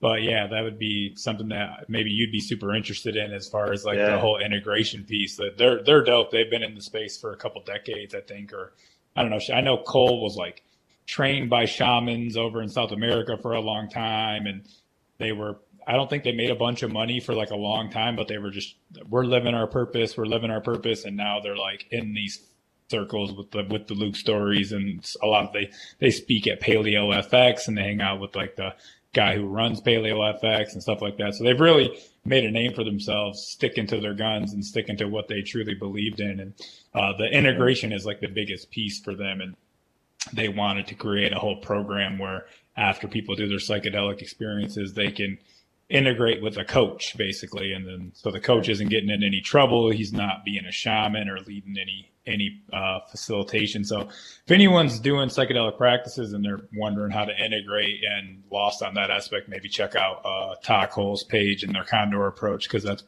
that's probably top notch in my opinion because i just know how, how good of work they do in the psychedelic space yeah I love that. Thank you for sharing that. And it's definitely Yeah. something I'll look into. Um, I have a couple people in my network who specialize in psychedelic integration as well. And it's, it's powerful work. You know, it's like with anything, there's a, there's this emergence of these powerful tools. And then, uh, you know, unfortunately, sometimes there's the, the gaps that reveal themselves first and then kind of like the tools that come after that for integration, right? So, um, I mean, Michael Pollan said this in his documentary, like uh, on Netflix, about how to, you know, how to change your mind, and it was all about psychedelics. I don't know if you've watched it, but um, he touches on, you know, here his thoughts are that you know psychedelics are are, are very powerful. They're not for everyone, and um, with this growth of, of uh, awareness around them and access to them, there's also this need for um, integration because a lot of people can get hurt, uh, not only in the experience, but I think mostly after um, if they don't really integrate uh, and have an understanding as to what happened the experience and how can I bring it into my life on an everyday basis when I'm not tripping. Yeah, the the thing about it is, is people think it's all like butterflies and fairies when you're in it, but it, it really does shatter a lot of your reality down to the most minuscule habits that you have and how things aren't serving you, and that can actually be very very tough for a lot of people. Like you start looking at every single thing that you do, and you're like, and you want to make these dramatic shifts and changes, but the human body doesn't really work that way. We're, we're creatures of habit and they, they can really help. Like I can, I've cut habits off like that after psychedelic experience, experiences for sure. But also a lot of times you don't. And then you kind of like get down on yourself or kind of beat yourself up because now you're in this, this state of knowing, right? Like now you, you know what doesn't serve you, yet you still drink a coffee at 5 p.m. or whatever the fuck it is that you realize is super super stupid and not serving you, um, or just like some a lot of a lot of relationship stuff and little childhood traumas you've worked through. They don't just go away. Like you've been doing these things for decades, and it's like, but it's tough because you get this realization, you get this third person kind of aspect. Like you said, the helicopter going around the mountain. But to me, it's like that. I'm like a third person looking at all my baggage of shit. Like I'm rummaging through all my luggage, and it's like, oh, this shit's not serving me. This isn't serving me. But like, you get out of there, and you're like, a, a lot of people can be like, where the hell do you even start? Like, where do I? How do I even unpack this? So. I definitely think probably integrating with somebody, a professional, is probably legit, or at least um, integrating with whoever the shaman is that you're with, and hopefully you're working with somebody who's uh, a professional and who's not just some some guy you know with a bunch of mushrooms and they're having ten people over to his house. Yeah, well, you, you touched on something that, that kind of goes back to the bottom up approach, right? I think beyond psychedelics, uh, the personal development space uh, tends, uh, the per- personal development tends to create a lot of anxiety and depression. And I see this all the time. I've seen this within myself. I mean, like I said at the beginning, I have my degree in psychology, uh, but I, I didn't really know how to process my emotions and I hadn't gone into the, the, those depths. I had read about um, masculine emotional intelligence and uh, how to approach my conf- the conflict in my relationship differently. But when the conflict showed up, my body would respond differently and I would react and I would beat myself up. I would feel like, fuck, I know what I want to do. I know what's wrong. I know how I'm showing up is not in alignment with where I want to, uh, how, who I want to be. Why isn't this matching how I'm, how I'm acting? Right. So I, I think, uh, um, you know, reading a lot of books, for example, you know, I think when we first start going on our journey, we're like, how many books can I read? And I think in the beginning of the whole, uh, you know, Instagram entrepreneurship kind of uh, amplification in like 2016 and 15 and 17. It was all about how many books can you read um, and how much information can you take in.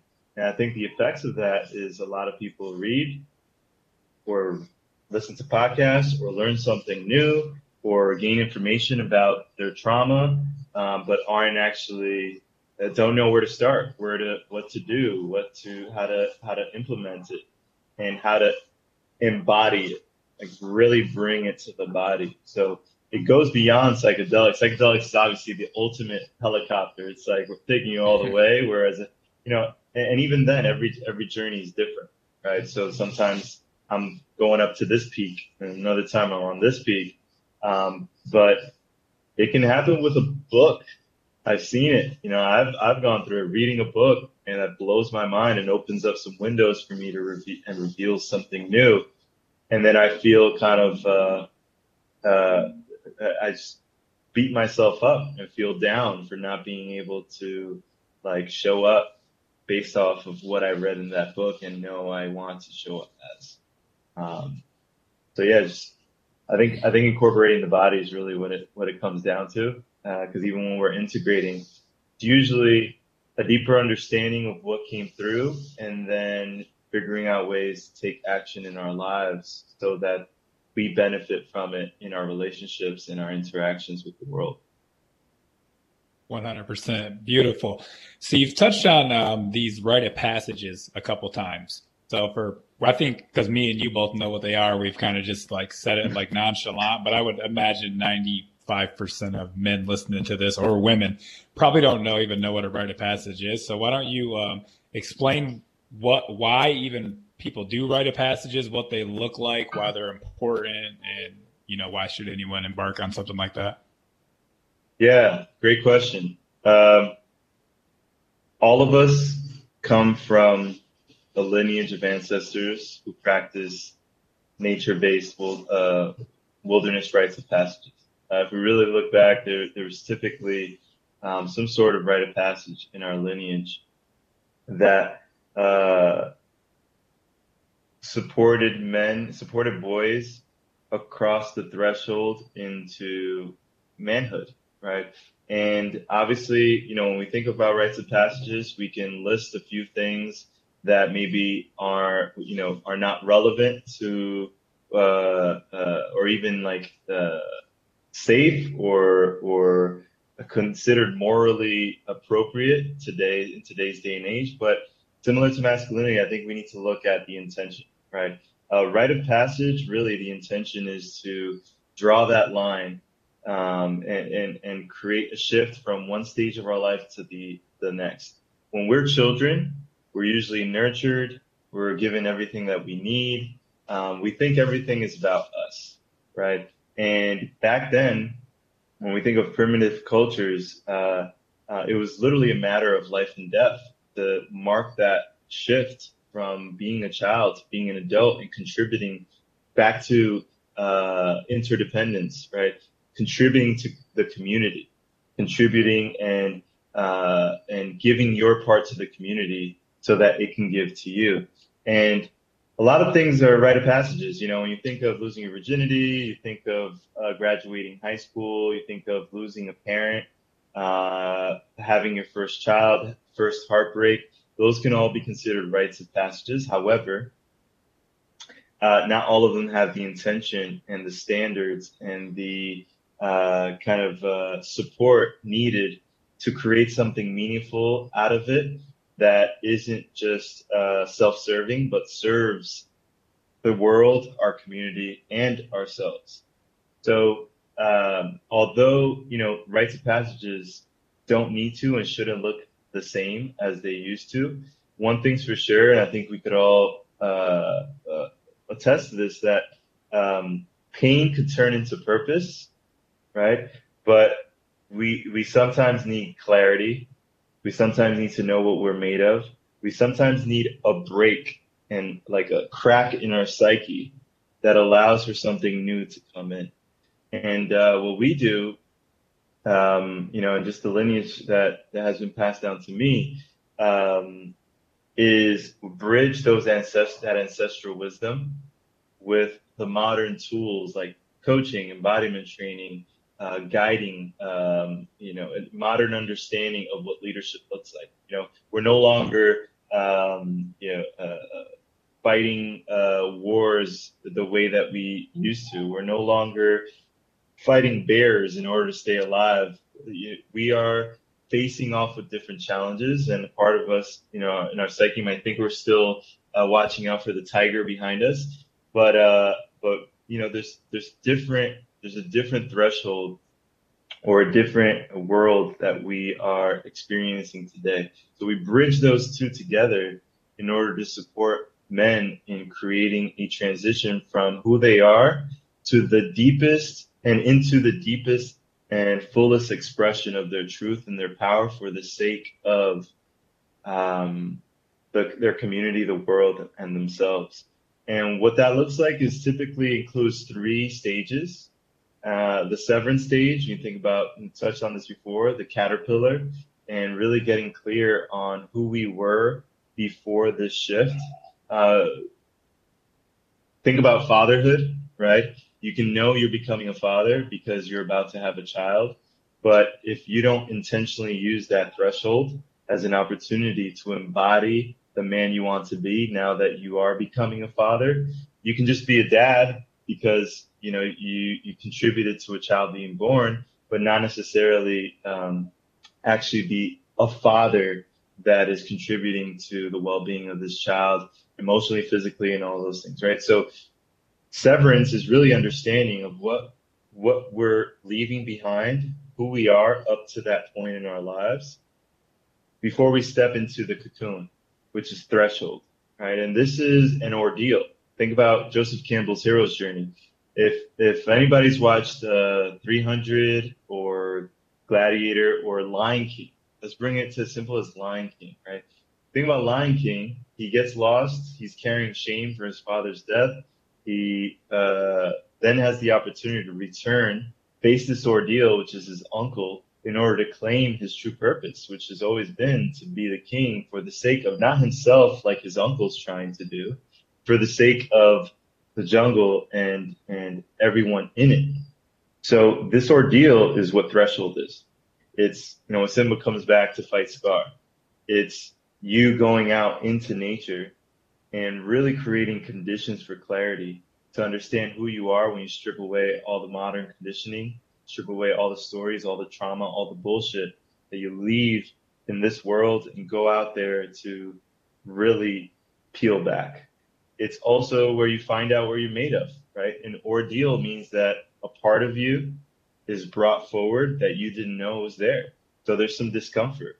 And that's where the guides come in. You know, if you think about, uh, um, if you think about uh, a gang or you think about a fraternity, right? Uh, usually it's uninitiated men initiating men. And what that means is that um, there's no proper guidance or integration, guidance into and integration out of the experience, allowing men to really um, get the most out of it, right? So the guides come in in you know preparing you for you what you're about to face off with. And even though there is preparation going back to embodiment then there's there's this opportunity to put these things into action.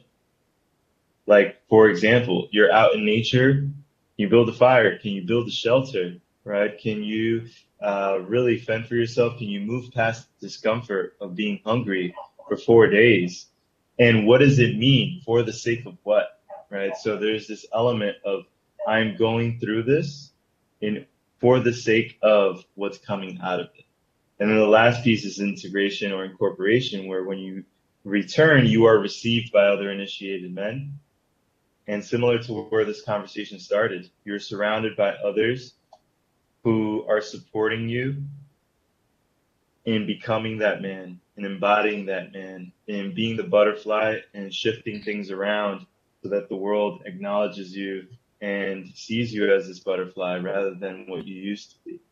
Right. So all of these things allow men, I don't speak for myself, was one of the most powerful experiences that I've ever had beyond any psychedelic journey because it allowed me to really understand who I am and what I'm made of.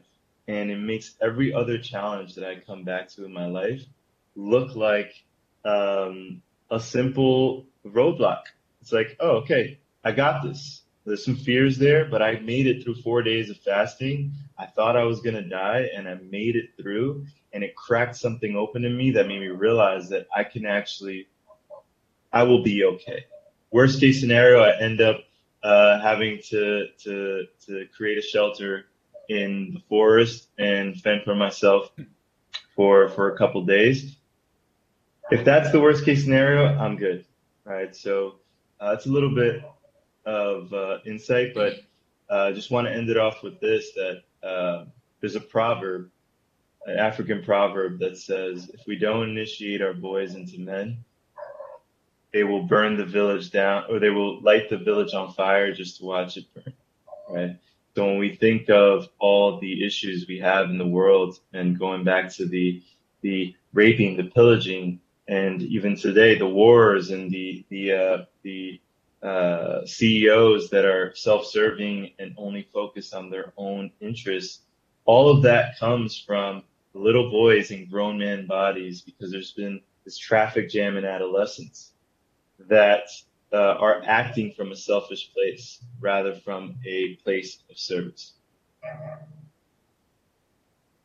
Beautiful. I love that because uh, from what I've gathered, I've never done a rite of passage, but it seems like cultures they usually do it when kids are like 12 13 or what just depending on the the tribe i would imagine or the culture but what it does is it's like okay now you're a man. Now you provide for the community. It's a step from adolescence into manhood whatever age that may be for them. And for us we kind of just at 18 we decide we're adults because we can go serve in the military or we can buy cigarettes or whatever the hell but we've never really been initiated. We kind of do what society and culture thinks is like what is manhood? How many girls can you get with or go to the bar? How much money can you make? And so um, do you see a lot of people um, still doing the rite of passages even though they're like adults because they feel like they've never been initiated like in another tribe we would may have done it when we were an, like a teenager yeah. but do you see like 35 year olds yeah. 40 year olds thinking like wow i've never been uh, really, I've never went through a process that made me from a boy to a man because I'm thinking some people might be listening thinking, well, I'm already 35, like I've been a man, like, but you could still grow, experience a process like this and be, and be initiated into manhood and into your purpose, right? Yeah, absolutely. I mean, even if you look at, um, uh, indigenous cultures and, and, uh, and how, how they, uh, utilize the tool of a rite of passage. There were rite of passages at different stages of their journey. So there was rite of passages into fatherhood. There were rite of passages into elderhood. There were different rite of passages throughout the journey. And just to go into more like of examples, um, I've had some really uh, good good friends and also men I deeply respect that are leaders, um, that are great fathers, that um, are even in the men's space and are pretty well known uh, uh, authority figures in the space. Uh, one of them, I won't mention his name, who I actually fasted with, he was just marking a threshold from where from one stage of his life into the next. So uh, really, that's what we bring in is less of a this is something just for you know even in our language and in our content we focus less on excuse me boys to men and our focus is on transitioning into initiating the next evolution of your life and leadership. Because any or we're going through heroes journeys throughout our lives. Our lives are one big hero's journey. And yes there's that moment in adolescence but one most of us haven't had that experience. And two even if we did have something in our lives that did shift us into a different stage of the journey there's a there's a hero's journey within that stage as well. And um, creating a, space for an ordeal like this is uh, is something that helps us draw that line in the sand. And youngest youngest uh, man that's come out with us to fast is my my fiance's brother. He came out when he was 17, right? And the oldest man that uh, the, or the el- the eldest man in um, that we've brought out, if I'm not mistaken, was 62, right? And and he's wow. a man that I deeply respect, and he was just marking. He was he was owning his role as an elder.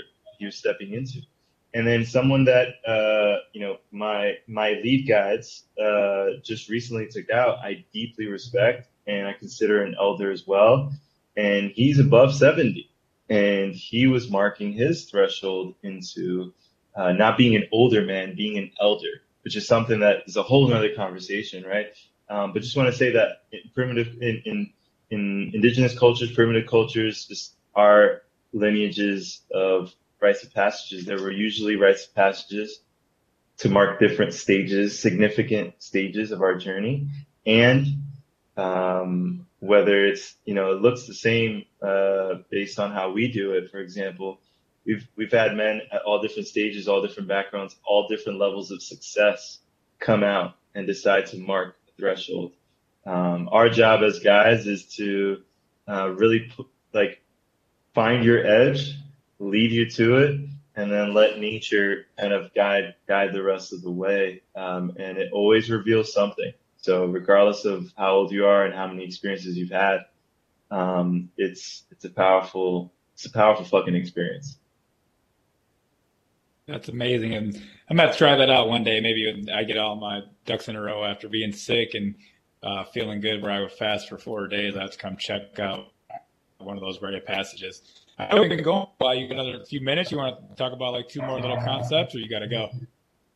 Uh, I do. I do got to go. Yeah, I, I got to head out. I blocked out some time, but um, would love to. Okay, to, cool. To... I was going to get into the rewild and stuff, but if you want to just touch on like, uh, you know, kind of promote yourself from the coaching program or whatever else, uh, let people know where they can find you, all that type of stuff. Yeah, beautiful. Well, um, best place to find me is uh, uh Instagram um, so you could visit, you know, at r Jose underscore Alejandro. My website is josealejandro.co. Um, everything there from, you know, the rites of passages, modern renaissance man, my own uh, personal uh, coaching work and programs, and uh, as well as rewilding, which is coming up. That's speaking about connecting men to their inner nature. Um, we have uh, a trip into the Amazon jungle. We're bringing purpose driven men together to have an embodied uh, Amazon experience. So the focus is on bridging the embodied leadership training and men's work with uh, with just a nature immersion and uh, indigenous culture experience.